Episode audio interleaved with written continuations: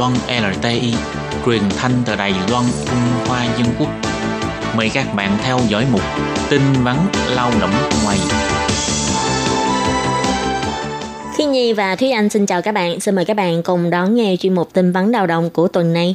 Các bạn thân mến, trong phần tin vắn lao động của tuần này, Thúy Anh và Khí Nhi xin gửi đến cho các bạn thông tin như sau. Đó là Hội Liên hiệp Dịch vụ Việc làm Đài Loan đề xuất thu phí hợp lý đối với lao động di trú mãn hạn hợp đồng, không để cho các công ty môi giới bất hợp pháp lộng hành.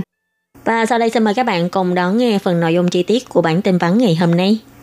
Quy định về lao động di trú làm việc đủ 3 năm sẽ phải xuất cảnh một ngày trong điều thứ 52 của Luật Dịch vụ Việc làm đã bị xóa bỏ từ tháng 10 năm 2016. Đến nay đã hơn 3 năm. Do các quy định không được định nghĩa rõ ràng, nên dẫn đến tình trạng là dù công ty môi giới tuy có cung cấp dịch vụ nhưng lại không thể thu phí một cách hợp lý. Trong cuộc họp với quan chức của Bộ Lao động và Viện Lập pháp sáng ngày 26 tháng 2, Hội Liên hiệp Dịch vụ Việc làm toàn quốc đã đề ra những hạng mục phục vụ và bản phân tích chi phí cụ thể. Trong đó chủ trương rằng, đối với trường hợp lao động di trú tiếp tục thuê mướn sau khi mãn hạn hợp đồng thì sẽ thu của người lao động một tháng lương cơ bản, cộng với phí hỗ trợ khẩn cấp tại hải ngoại là 300 tệ mỗi tháng và kiến nghị thu của chủ thuê 2 tháng lương cơ bản, cộng với 2.000 tệ phí phục vụ mỗi năm. Đối với trường hợp lao động di trú chuyển đổi chủ thuê sau khi mãn hạn hợp đồng, thì kiến nghị thu của người lao động 2 tháng lương cơ bản, cộng với 300 đài tệ mỗi tháng phí hỗ trợ khẩn cấp tại hải ngoại. Còn chủ thuê sẽ thu 2,5 tháng lương cơ bản, cộng với mỗi năm là 2.000 tệ phí dịch vụ. Ông Huỳnh Cẩu Kiệt, Chủ tịch Hiệp hội Dịch vụ Việc làm tại Đài Loan nói, lao động di trú mãn hạn hợp đồng 3 năm, dù là vẫn tiếp tục làm việc với chủ thuê cũ hay là đổi chủ thuê mới, thì trên thực tế, công ty môi giới, ngoài các hồ sơ cơ bản liên quan, còn phải hỗ trợ hiệp thương giữa chủ thuê với người lao động. Rất nhiều việc đều khó mà phân định là nằm trong phạm vi hạng mục phục vụ dành cho chủ thuê hay là dành cho lao động di trú. Ông Huỳnh Cảo Kiệt nói, hiện nay lao động di trú đang sống và làm việc tại Đài Loan đã vượt con số 710.000 người.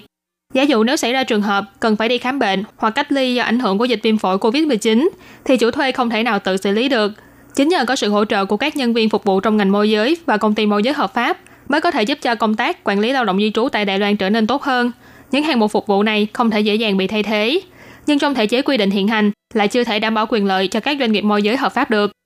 Bộ Lao động vẫn luôn nhấn mạnh rằng công ty môi giới phải có cung cấp dịch vụ thì mới được thu phí. Nhưng trên thực tế, nhiều cơ quan chủ quản lao động của các địa phương đều cho rằng các công ty môi giới chỉ là thu tiền nhưng không phục vụ, nên chỉ cần họ thu phí là sẽ xem như họ đang vi phạm pháp luật. Ngoài ra, căn cứ theo mức tiền tiêu chuẩn mà các cơ sở dịch vụ việc làm tư nhân như là công ty môi giới thu phí, đối với nhân viên được tuyển dụng có lương tháng đầu tiên thấp hơn lương trung bình, thì công ty môi giới chỉ được nhận của chủ thuê lệ phí giới thiệu đăng ký nhiều nhất là một tháng lương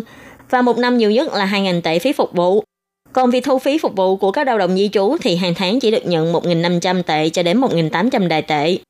Ông Huỳnh Cảo Kiệt cho hay, trên thực tế, để làm việc cho các công ty nhà cung cấp của các hàng điện tử lớn quốc tế như là Apple, thì phí cần phải nộp thực tế đều vượt trên mức tiêu chuẩn này. Dù là người làm việc trong các hộ gia đình thì cũng vậy. Cho nên nếu căn cứ theo tiêu chuẩn của Bộ Lao động, thì tất cả công ty môi giới trên toàn Đài Loan đều đang vi phạm pháp luật.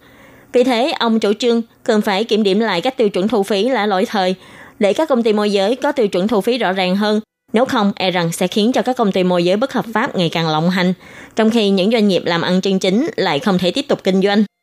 Trong cuộc họp lần này, Hội Liên hiệp Việc làm đã tăng thêm một số hàng mục phục vụ đối với lao động mãn hạn hợp đồng tiếp tục làm việc, như là hội ý, ký kết thỏa thuận, hỗ trợ làm thủ tục bảo hiểm tại nước ngoài, gia hạn ARC,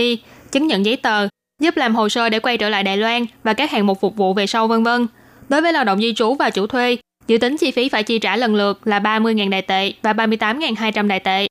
Sau khi xem xét tỷ lệ chi phí mà người lao động phải chi trả, kiến nghị nên thu phí theo tiêu chuẩn là một tháng lương cơ bản đối với lao động di trú, mỗi tháng thêm 300 đại tệ phí hỗ trợ khẩn cấp tại hải ngoại. Còn thu phí của chủ thuê là 2 tháng lương cơ bản cộng với 2.000 đại tệ phục vụ hàng năm. Với lao động mãn hạn hợp đồng đổi chủ mới sẽ có thêm hàng mục phục vụ, bao gồm 11 hạng mục như là hỏi ý, thỏa thuận đồng ý đổi chủ, tìm kiếm chủ mới, thư đồng ý của chủ thuê và người lao động, giấy xin phép thuê mướn, bảo hiểm lao động, bảo hiểm tại nước ngoài, thay đổi thông tin ARC,